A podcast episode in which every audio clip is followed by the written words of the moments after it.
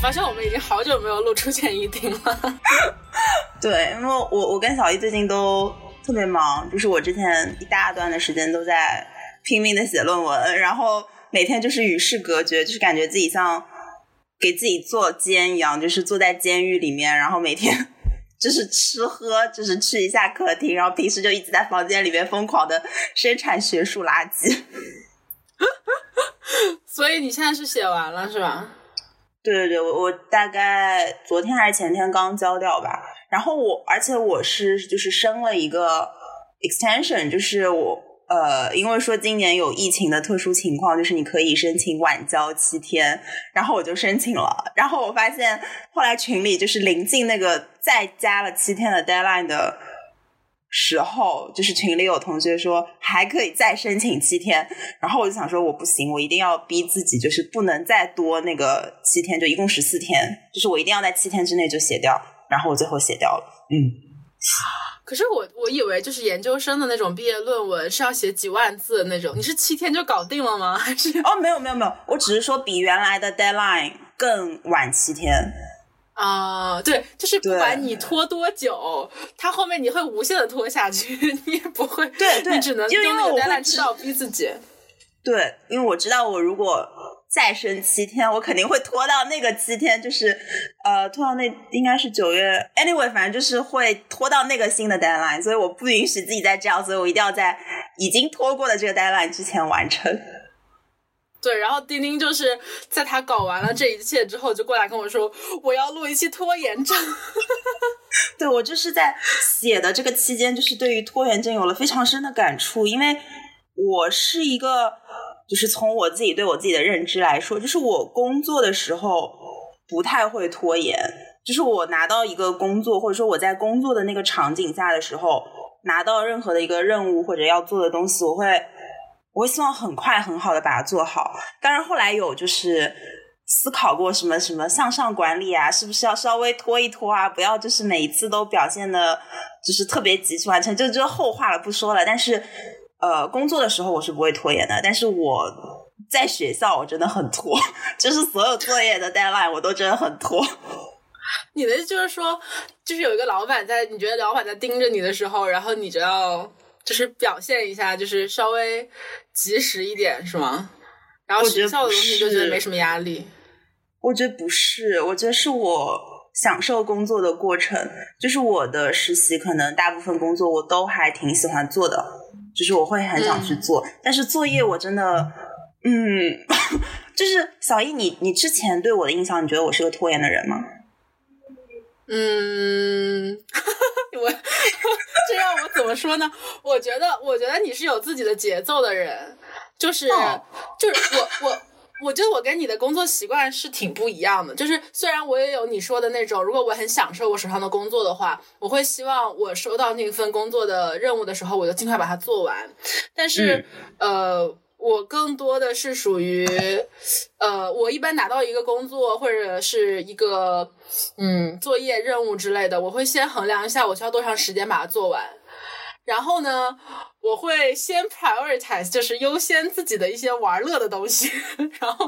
只要我的那个，只要我留下的时间是我认为足够，我把这些东西做完就可以了。所以我经常就是会计划赶不上变化的那种，除非是，除非是我做对这东西特别特别有热情，就打鸡血的那个状态，我才会说马上把它弄完。哦，所以你其实也算。有我也有点拖延，我我不我也是很拖延的，不是有点拖延。但我觉得钉钉是这样子的，钉钉是因为我每一次跟你商量的时候，你都是会很明确的告诉我我什么时候有时间，然后我我感觉就是你其实把自己的时间已经排好了，然后你会告诉我什么时候有时间，然后我什么时候做，或者说我最近比较忙，但我不是的。我是来了这个东西，如果我想做，我就先把它做了；如果不想做，我就会啊预计一下需要多长时间，好抛掉。我觉得你说的那个我也是更像工作中的我，就是我会很很有时间规划，然后有个本子，我会写清楚我要做哪些事情。但是对于写作业，就是真的真的我非常拖。然后我身边就是很熟悉我的小姐妹，就是。就大概从我大三、大四，他们就已经摸清了我这个脾性。然后我这一次交论文的时候，我说我比 deadline 的那个卡点，呃，就是英国时间的中午十二点，就是北京时间的晚上七点，我是大概五点半交的。我说我这次比 deadline 提前了一个半小时，然后他们说哇，你真的大有进步，你好棒棒。因为我之前真的会卡到，就我不会卡到那一秒，就是我应该会卡到提前半小时二十分钟这样。但是我觉得就是这一次应该是我就是学术生涯，就是说最后学术生涯，对对对，就很厚脸皮，反正就是应该是最后一次交这种学术的作业了嘛。然后，嗯，应该是最后一次吧。我希望就是面对学校的拖延症，然后有一个就是我当时还发了一条即刻，我说有一个很。明显，然后一次一次反复验证，并且越来越强烈的一种感觉或者说规律，就是你会心里有一个秤，知道说你要提前多久去做这件事情。我不知道你有没有，就是呃，你知道，比如说 deadline 在八月三十一号，然后你会倒推说啊，前面还有多少天，然后你心里会自己有那个感觉，就是知道我其实实际上只需要大概一天或者一天半去做完。然后我前面所有的时间都会去磨掉，就是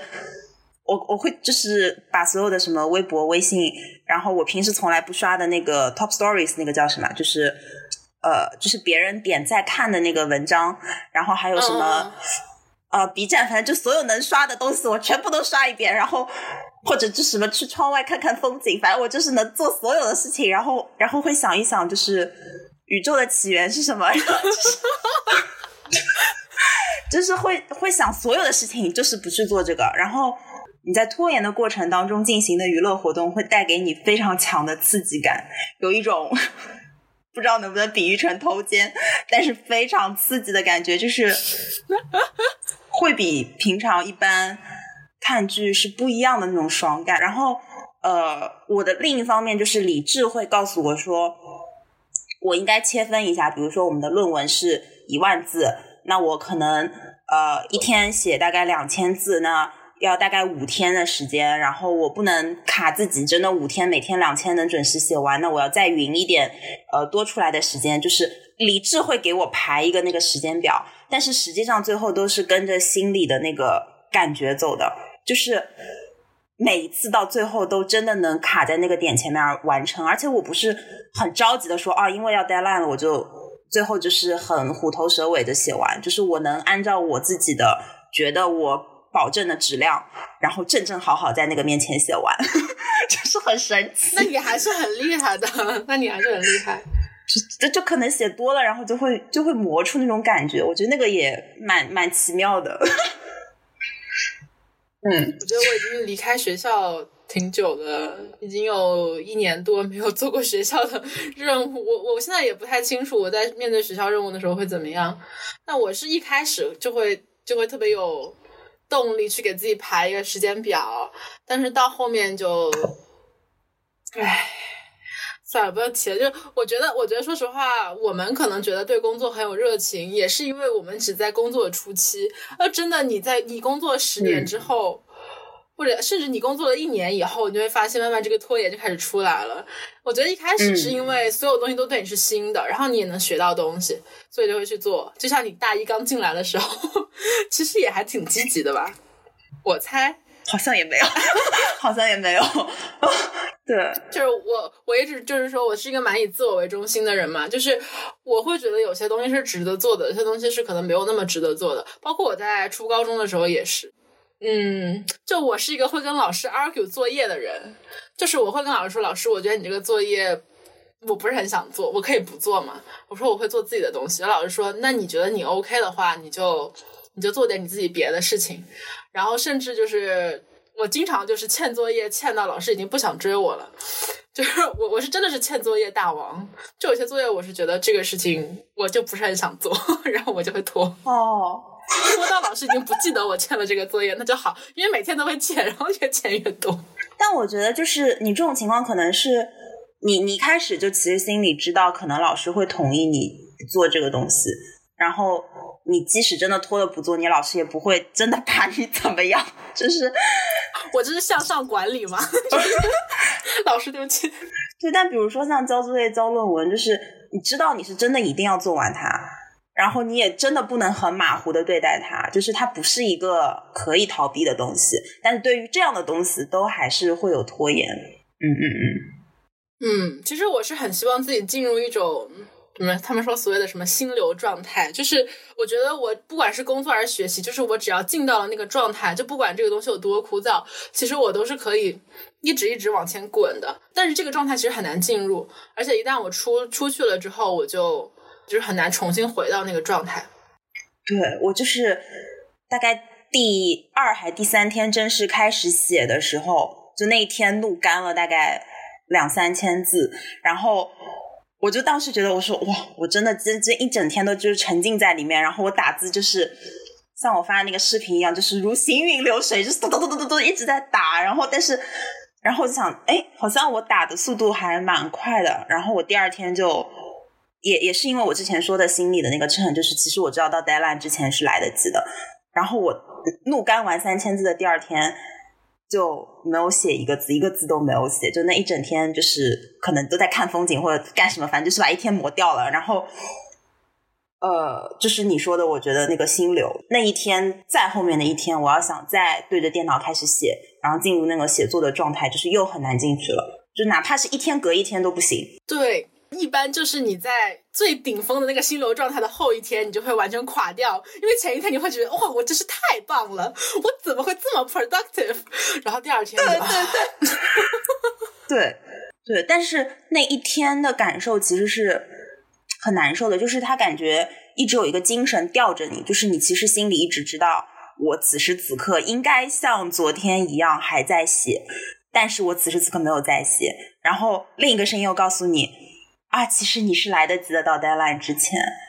那个心里其实还是蛮难过，就是因为你精神其实一直高度紧张，不能做到完全的松懈。然后我哪怕是在看剧，我好像那天刷完了《摩天大楼》还是什么的，反正就是哪怕在看剧或者刷微博的时候，就是其实蛮累的，就是精神一直紧绷着的。对，我就是觉得那个时候，就是当你精神紧绷的时候，你就越是会去看一些你平时不会看、不会做的事情，就是用来补偿你的那个。因为你在做这些事情的时候，你也不会特别全神贯注，所以你不会挑特别重要的事情去做，你也会挑那些比较无聊的娱乐。嗯，但是你有很积极的去改变这个情况吗？没有，因为。一个是我说的，就是我现在对自己的认知，就是我可能对学校里的作业会这样哦，但是对我个人，只是对我个人的作业，就是如果是 group work，我还会蛮，我不至于 aggressive，但是我还是会蛮，就是要推动这个 team work 早点完成的，因为我觉得这个不是在我自己能控制的范围之内。如果只是我个人 individual 的作业，我还是会蛮拖的。但是我现在已经结束了学生的身份的话。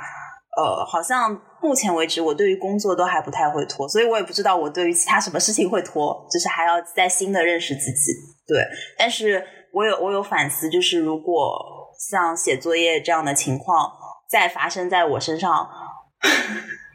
就是要怎么去拖？然后我有看一些公众号的文章，然后其实之前一直都有看，可能从我开始拖的时候，我我就会有看，但是我。自己是觉得，就是也是为什么我我就是跟小姨说，我我真的很想跟你聊这一期，就是我觉得这一期核心我要表达的一个点就是没有办法解决拖延症的，就这个东西是没有办法解决的，就是有很多什么方法论跟你说什么呃什么呃那个什么设个什么番茄闹钟还是什么种树还是什么，就是保持集中，或者说你你给自己画一个什么框，然后排列自己事情的重要性，反正有的没的给你搞搞一堆方法论，就是那些。我不是说没用，我也没有就是怼那些作者的意思，我就是可能就对我自己而言，那些都是 bullshit，那些都没有用，因为拖延症真正的原因是你自己心里没有那个动力去做它，嗯，然后这个动力的是没有办法解决的这个问题，就是，哎，其实我有两个方法，你待会儿说，你先让我说完，因为我觉得，比如说像写论文，就是。就是它就是个死的东西，就是我一定要写完，一定要交的，然后我一定要及格的，我没有办任何办法去逃避它，然后我也没有任何办法去说服自己要投入非常非常大的心力，把它当成一件我热爱的事情去做。然后我也没有办法说服自己，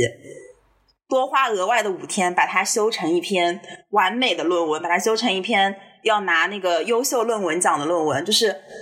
我心里给自己的 bar 就是及格就好。对不起，不太好，这样不太好。对，但是但是就是我觉得没有办法解决我这个动机，就是嗯。我想想，如果说有一份我不知道工作是不是，但是比如说有这样一件事情，或者说比如说播客，就是我觉得我有兴趣，然后我很想把它做好的事情，我就完全不会出现这个问题，因为从根源上，就是我的 motivation 就是不同的。哦不，我告诉你，我现在对于播客剪辑上已经开始出现了这个问题，就是拖延。你很危险，你很危险，对不起。哦，你你讲一下，你讲一下你的方法，让我听一下，学习一下。我的方法不是那种，不是那种适用于所有人的，就是适用于我个人。然后也不是那种，嗯，什么一个 A P P 解决所有事的那种啊。就是我第一个方法就是要找一个场景，就是我在家里是非常不能工作、不能学习的。之前有一段时间会在家工作嘛，就是 work from home，然后我就跟我的老板说，老我说老板，我特别不喜欢 work from home，就是我 work from home 就等于 work from bed，就是我会我我是真的会，因为我之前的那个出租屋非常的小，然后呢，我每天就在家里面躺在床上，我也是，然后哎呀就觉得哎呀，就是那种工作的状态真的不行，然后我会觉得说，我既然这个时间要工作，那我为什么要在家里在床上？就是我宁愿这个时间我把它更高效的用起来，然后我不要去加班，然后我下班可以做自己的事情，所以我就会很想回公司，然后。有很多时候，就比如说我前段时间也是，就是有十四天的那个隔离嘛，然后隔离完了之后立马回学校，因为我就不能再这样待下去了，就再这样待下去，我是完全不会学习的。然后回到学校呢，虽然说不一定所有的时间你都那么效率高，但是你总会逼自己装模作样的去做一些吧，不然会不好意思的。就是你既然坐在这里，对吧？就觉得这个时间不能白做，然后你也不能说坐那儿我看一天视频，好像有点。有有点奇怪，然后偶尔可能就约个朋友一起啊，然后你看约了朋友一起，你是不是就会有那种喵喵他他在干嘛？他在学习，不行，我也要学习，不能让 不能不能比下去。就是所以我的第二个方法就是要给自己寻找那种胜负欲，就是我我觉得我是一个会喜欢那种嗯小团体呃比拼的那种感觉，就是。如果说是你有一千个人在那里比赛，我就没兴趣了，人太多了。然后呢，如果是我跟对方的能力相差过多，那我也觉得没兴趣。就是在我觉得我跟别人哎水平也差不太多吧，呃，我们可能两个人到五个人、十个人这个这个组，然后这个组合的这些人是比较稳定的，然后呃，我就会去通过别人的状态来反观自己。我其实不是用这个事情去去解决拖延症。我其实是用这件事情去解决我运动的动力，就是其实我是蛮喜欢运动的一个人，但是我很不很不能坚持一个人运动。我一个人运动最多我只能坚持一个月，然后我也不太会有伙伴，就是能跟我组成就是一对一的这种大家一直一直绑定的关系，所以我就只能参加团课。然后团课是让我觉得非常非常享受的一个过程，就是我又能参加不同的课，就是体验很新鲜的东西。但是呢，团课上你总会觉得，哎，老师会激励一下你，然后你会看看旁边的人。就我说我跳的好累啊，我看到旁边的人还在那蹦蹦跳跳的，我说不行，我一定要，我不能输，就是就是一种不能输的感觉。然后我最近还发现什么呢？我之前跑步的一直都在三到五公里这个区间徘徊，但是最近。有点不好意思，就是 我最近认识了一个小哥哥，展开讲讲，跑步特别厉害，就是跑过半马，然后就就是一跑超过十公里的那种。然后呢，我就觉得不行，我就觉得我不能输，就是他激起了我的胜负欲，你知道吗？是胜负欲还是爱情？然后我就我就开始，maybe 都有，就觉得我要变得更优秀。然后我这两天就是。每一次跑步都会超过五我去拿两片西瓜，里面吃瓜。对啊，我最近就是，而且能一直坚，就不会中间走路什么的，就会一直坚持的跑下来。就是我再累，我也要，我也要跑，我也要跑过这段时间。就是我觉得就是要给自己寻找一下动力，嗯，不管是出于什么样的理由，嗯嗯。那我，我觉得你说一个就是，就是你换一个场地或者场景，就是其实是一种仪式感，然后你会把自己推到那个。场景里面去，然后还有一个就是你通过就是跟其他人的比较激起你的胜负欲，然后让它替代成为你原来要完成这个任务的动力。对，哎，其实我觉得两个方法都是胜负欲，因为你在呃学校学习的时候，其实你也是看到周围有其他人嘛，就说明我不能一个人在这边苦学，嗯，就是。我发现就是，比如说我都是要写论文的这个情况，如果我在家写出来的这个论文，跟我在学校里写出来的论文，连质量上都是不一样的。我就不说拖延症这个问题了，哇，对我连质量上都会不同，所以我会觉得说我特别去需要那种有一点点压力的场域，然后这个压力更多是来源于别人，而不是来源于这个 deadline 或者来源于我自己的心理压力。嗯，我觉得挺好的，是很适合你的性格的一个。解决方案，但是我可能已经脸皮太厚了。就是我之前也有试过，就是跟优秀的、上进的同学们相约学习，然后或者说把自己强行塞到图书馆里面去。但是我可能真的脸皮太厚了，就是他们在我们我旁边奋笔疾书，或者就是在图书馆那样一个安静的，大家都在啊，就是敲打键盘或者看书的这样一个环境里面，我还是可以非常自由自在的插着耳机看电视剧或者做别的，就是。我可能脸皮已经太厚了，我觉得问题还是在于你的人设我还没有，就是问题还是我心里就是我知道我今天不写我也来得及，就是还是心里那个秤啊，对，所以我觉得还是蛮危险的，因为我不知道这个东西会在之后的什么场景里面再出现，但是它一定会出现的，因为 我是个废物，就是这个废物的本性已经扎在我心里了，不可能说因为我学生生涯结束了我就。我就变掉了？就是它一定会有的，所以我其实还是有点害怕。但是我说真的，就是我现在想不到解决的办法。就是如果说是，就是小姨刚刚说的，就是找一个呃竞争或者胜负欲，然后让它替代成为你的动力，然后去解决这个问题。我好像要再想一想，就是什么可能可以成为我的动力的替代品？嗯。你知道吗？之前我觉得我真的就是一个找那个找别人就是比较的人。我我之前在实习的时候，原来只有我一个实习生，然后有的时候我就会有点拖延。然后自从我们来了另外一个实习生，他跟我不是一个 team 的，然后他是旁边那个 team 的，但是我就会默默的观察他，就是我看到他电脑里面全部都是 Excel，然后我就觉得 不行，我不能，我不能输，我也要。我不能就是偷偷摸鱼，我也要就是让自己看上去很忙的样子，然后我就真的效率提高了。嗯，所以我可能就是这副德性嘛，就是对，就是不甘落后，就是我不一定一定要当第一名，但是我不能当最后一名。就是我想到的还有一个问题，就是因为我觉得到了，特别是到大学的那个衡量标准里面，呃，就很少再有。能够像以前，比如说高考，大家都考一张卷子，然后几分几分排名排下来这样的竞争了，就是可能大家就是已经在不同的行业，或者说哪怕你做一个同一个课的作业，那你在做不同的 project，你大家有自己分别的题目或者什么，就是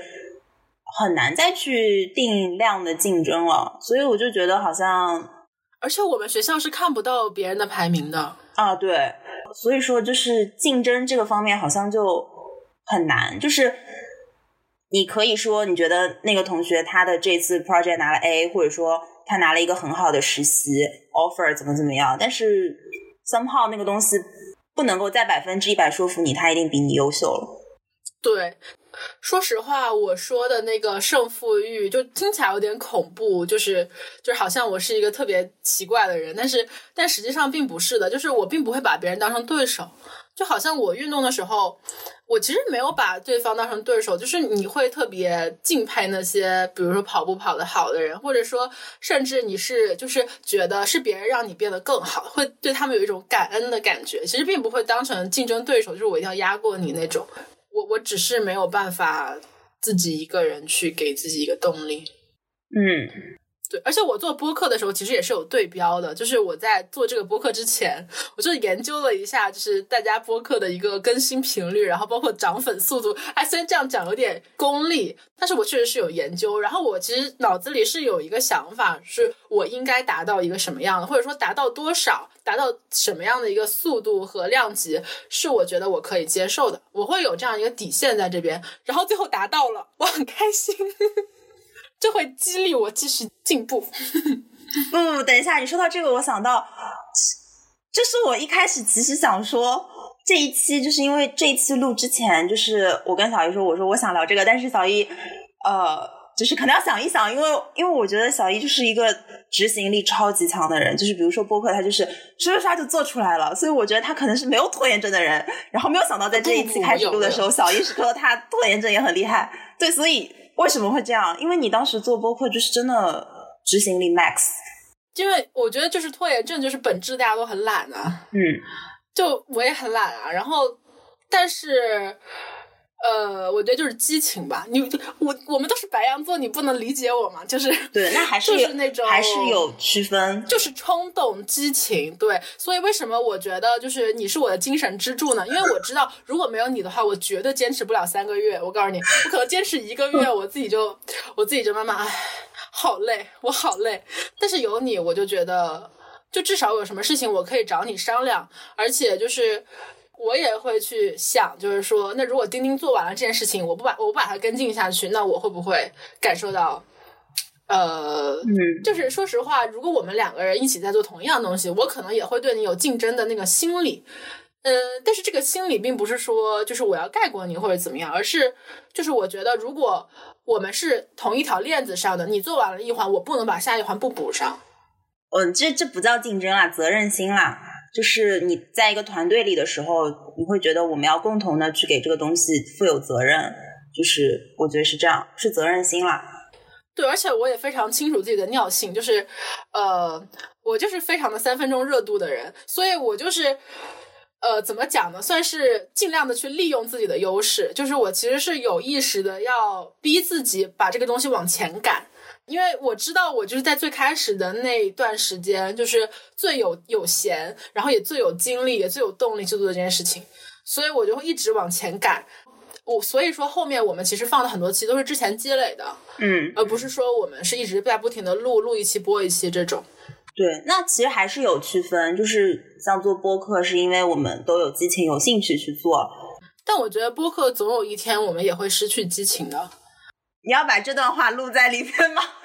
没关系，就是我我我觉得就是激情这个东西是不断的去寻找，就跟谈恋爱一样，就谈恋爱也是你也会失去激情，然后它是一个不断波动的东西嘛。但是你可能嗯每到一个时段，为什么需要一点仪式感啊或者什么东西，就是再去刺激一下你那个激情。我今天也在跟你聊嘛，就是说我们下一步怎么办？怎么办？然后我也是最近有跟不同做播客的同学在聊，嗯，就是想要给自己一点激励，然后给自己一点想法，就是接下来怎么做。就一旦我抓到了一个未来的目标之后，我就又有动力再去往冲冲一波。然后我可能之后啊这一波下去了之后，我可能要再找一个目标。对，我觉得其实可能世界上绝大部分事情其实都是这样的，就是真的很难说你有一个。源源不断的动力，能够不停的推动你一直去做一件事情，就是应该还是会有迭代，就是有新的东西。比如说今天那个有一个朋友说还挺喜欢我们节目的，我就觉得就是又会有一点动力。然后我现在觉得，就包括真的好感人。对，刚刚小易说到责任心，我觉得现在也有点。呃，就是积累的吧，就是对这个节目，然后包括我们的听众，就是我觉得有责任在，就是我们要把这个东西做好，就是不能突然出现某一期就是烂的不行，就是不允许这样的事情发生。对，就是我觉得我是有信心做好，但是这个过程，就是从想到做的这个过程，到底要花多久，就是取决于我们怎么样去调节自己的心情啊，包括我们自己的工作效率啊等等。对，嗯，所以到了考验我们的时候了。但我觉得是底层，就是说你对这个东西还是认同的，还是喜欢的。就如果说我真的不喜欢或者不擅长这件事情，那确实是做不下去。对，所以就会拖延。比如我的论文，而且我已经就是，对对对，我也不喜欢找了一个就是我很感兴趣的题目了，就是还好还好，是我们真的自己随便写题目。就是如果是命题，我可能会哎，但说不定就是有可能，如果是命题，我反而就就很快就写完了。对，就反而是自己找题目，哇，那个过程真的是之痛苦，就是找了很久很久，想了很久很久，然后一直在拖。嗯，明白。对，然后我有反思一下，也不算反思一下，就是脸皮很厚的想一下，我觉得拖延症有的时候还会有一些好处，比如呢？对。嗯，就之前看到有个表情包，我忘记我有没有发即刻了，好像发了朋友圈。就是他说，呃，我把事情拖到最后一分钟再做的原因，是因为到那个时候我又老了一点，我更成熟了，就是可以更好的做完这件事情。我觉得很有道理，我觉得很有道理。然后它虽然是个梗，但是，嗯，你就很严肃的去讲它的话，有的时候还是挺有道理的，就是。我好像一下子也举不出例子，但是你可以想象一个画面，说，嗯，比如说 deadline 啊是十五天之后，但是你如果没有赶着说，哦，我一定要五天之内，或者说这个东西一发出来我就要赶紧做完，然后我可能，呃，就准备到第十四天再交，那你可能在第十天的时候碰到了某个朋友，或者说得到了某个很有用的信息，它可以 input 到你的工作里面去。那如果你是第八天就交了，你的你的你的这个信息就是你你会后悔说，哎，我为什么没有晚一点交，然后把这个有用的信息拿到？嗯，对，可能在再再给自己找借口，但是可能会是有是会有这样的一个一个场景，或者说有的时候可能呃，可能他的那个工作要求会变，然后你很早就交了一稿，嗯，就拼命做，做了之后他突然变了，那你可能其实很多就白做了，那不如。也不是说不如拖一拖，那如果你拖一拖的时候，那可能你还没有做，然后他跟你说改了，那你其实就没有浪费你的心力，就是有的时候会有这样的好处。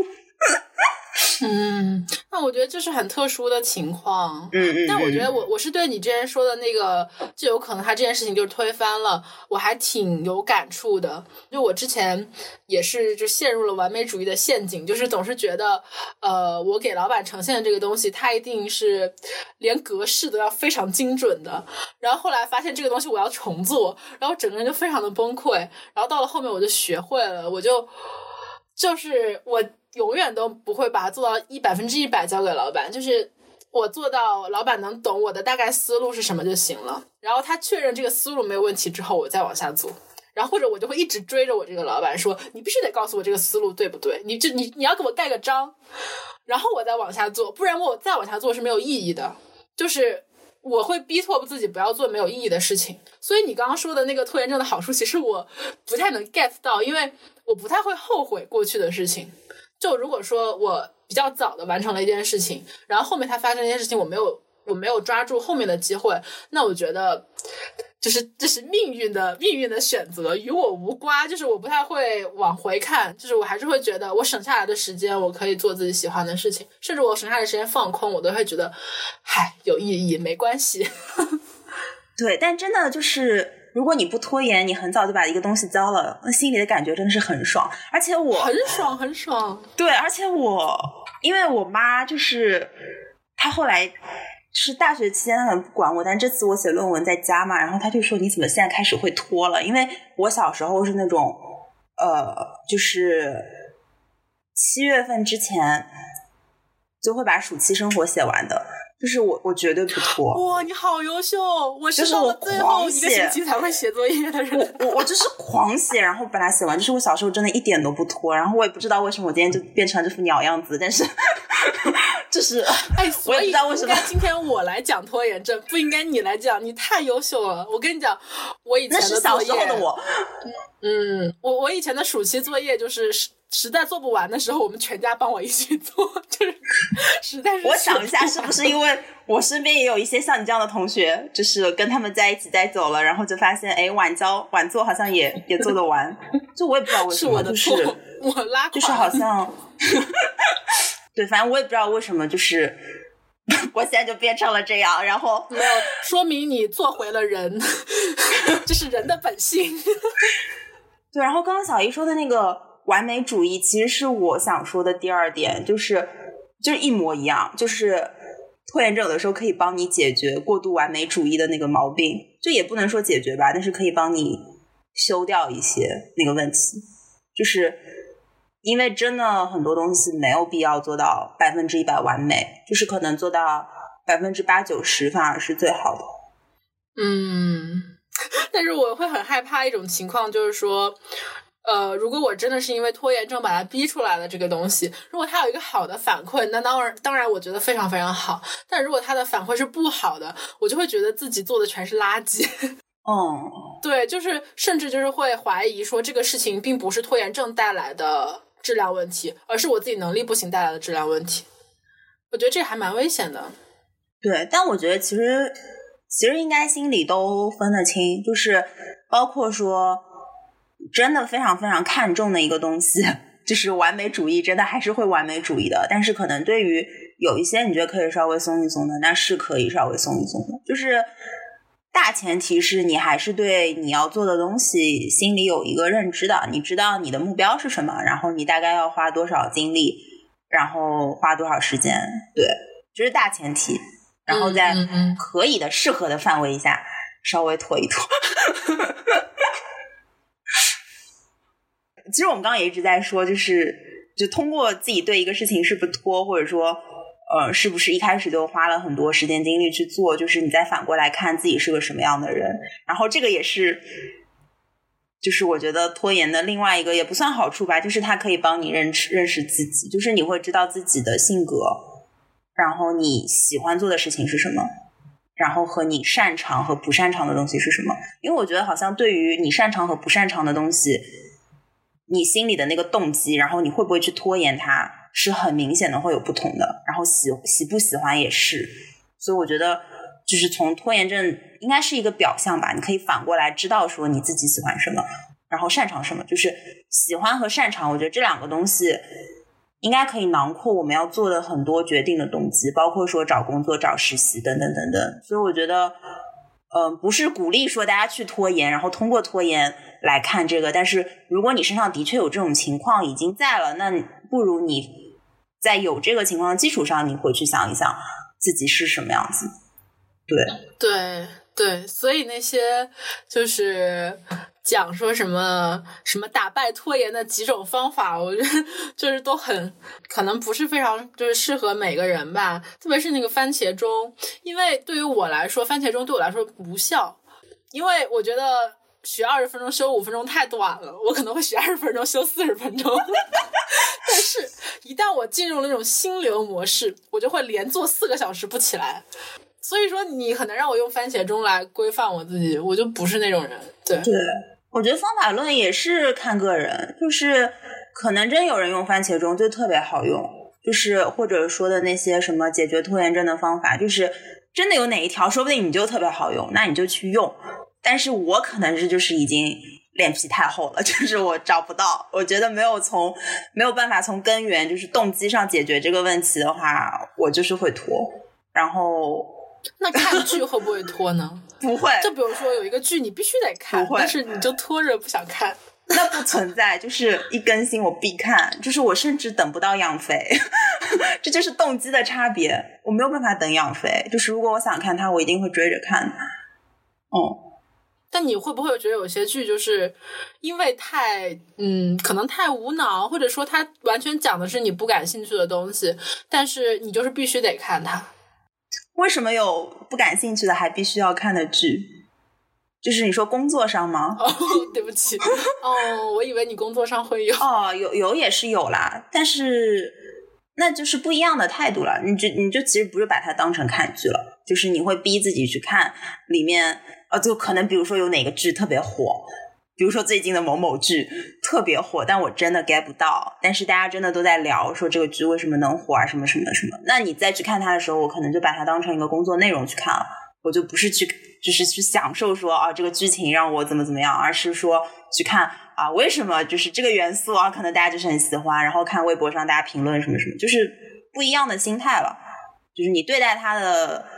动机嘛就变了，所以就不一样了。那我自己喜欢看剧，那包括说像刷 B 站什么的，就不需要有人催的，不用催的，就是也不用 deadline 的，我自己都会很快的去刷掉的。但 overall，你觉得就是拖延症是一个毛病吗？因为我觉得好像它没有对我影响有太深，就是有很多负面影响，我觉得还好，所以我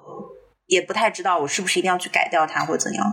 你刚刚不都说了改不掉吗？我觉得也是改不掉呀。但我觉得其实肯定是毛病，就是人类通病。但是确实是改不掉，就是你只能找一些很好的方法去调节自己。就像就像我们每天都可能会有各种各样的情绪，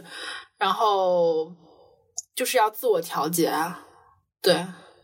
嗯，而且我发现其实，嗯，确实是你越长大就会越成熟吧。我觉得好像我的父母就没有我这么拖延，就我觉得可能他们在职场上摸爬滚打多了，然后会更加的。对，那为什么我越长大越拖延了？我不知道，我就小的时候就是刚刚你说的那个正反馈会比较多嘛，就是对，嗯，你在学习的时候对，但是你你你越长大，你那个正反馈就是就是那个坐标不是很清晰了，你就开始觉得哎，我是不是晚一点也可以？对。你看，我刚自己一边说觉得好像没有办法改掉这个，然后一边又在想到底要不要去改它，好纠结。你决定了要去改它，你也改不掉，所以就不要决定，就是接受自己，接受拖延就是很正常的一件事情。你觉得决定要改也改不掉吗？我觉得是，如果决定要改是改得掉的，但是我现在不想不想决定要改掉它，就是我现在没有那个动力去改掉它。就是我觉得他没有对我有太大的负面影响，所以我还没有，就可能希望不要发生。就是如果某一次真的因为拖延症就是害惨我了，那我可能真的就会就吃一堑长一智了。可能我会觉得，比如说，当我很下定决心去改掉一个什么东西的时候，我大可能是失败的，因为我最一开始会给自己打很多鸡血，就注入很多信心，我一定能做到。但这个时候，你把你的期望值已经拉到百分之一百了。那如果你说，呃，我觉得这是正常的事情，每个人都会拖延的，而且我也知道我拖延，所以我就留更长的时间。但是如果我能提早完成，那说明你是好样的，那我的信心就提高了。也就是说，当我把预期降得非常低的时候，我就更容易更快乐。我更倾向于就是接受我就是会拖延，然后给我自己留更多的时间，就是我允许自己拖延，但是前提是我保证质量。或者说是我希望质量能够更更上一个台阶。嗯，本来说就是聊个十几分钟的，没想到一聊对这个话题，大家都还挺有东西可以讲的。而且我们是完全没怎么准备，而且拖延症是一个你有准备是吗？但我也没有，就是像可能比如说我们串台，我们我们真的很认真的准备问题什么，就是我我真就是随便写写。但是对，而且准备的时候就是也说，好像觉得拖延症是一个大家已经。聊的太多了，就是老生常谈，各种所有全部都在聊的一个话题，就能不能聊出点什么新的或者大家爱听的什么？呃，不知道，但是反正就是聊了一个小时。我完全没有去听别人是怎么聊的，嗯嗯，听到你就是有缘人。如果你觉得我们说的，请扣一，就是给你也有很有共鸣，请扣一，在哪里扣一？没有共鸣，请扣二。都没有没有弹幕让你扣，好评论区。好了，那就下次再见喽，拜拜，拜拜。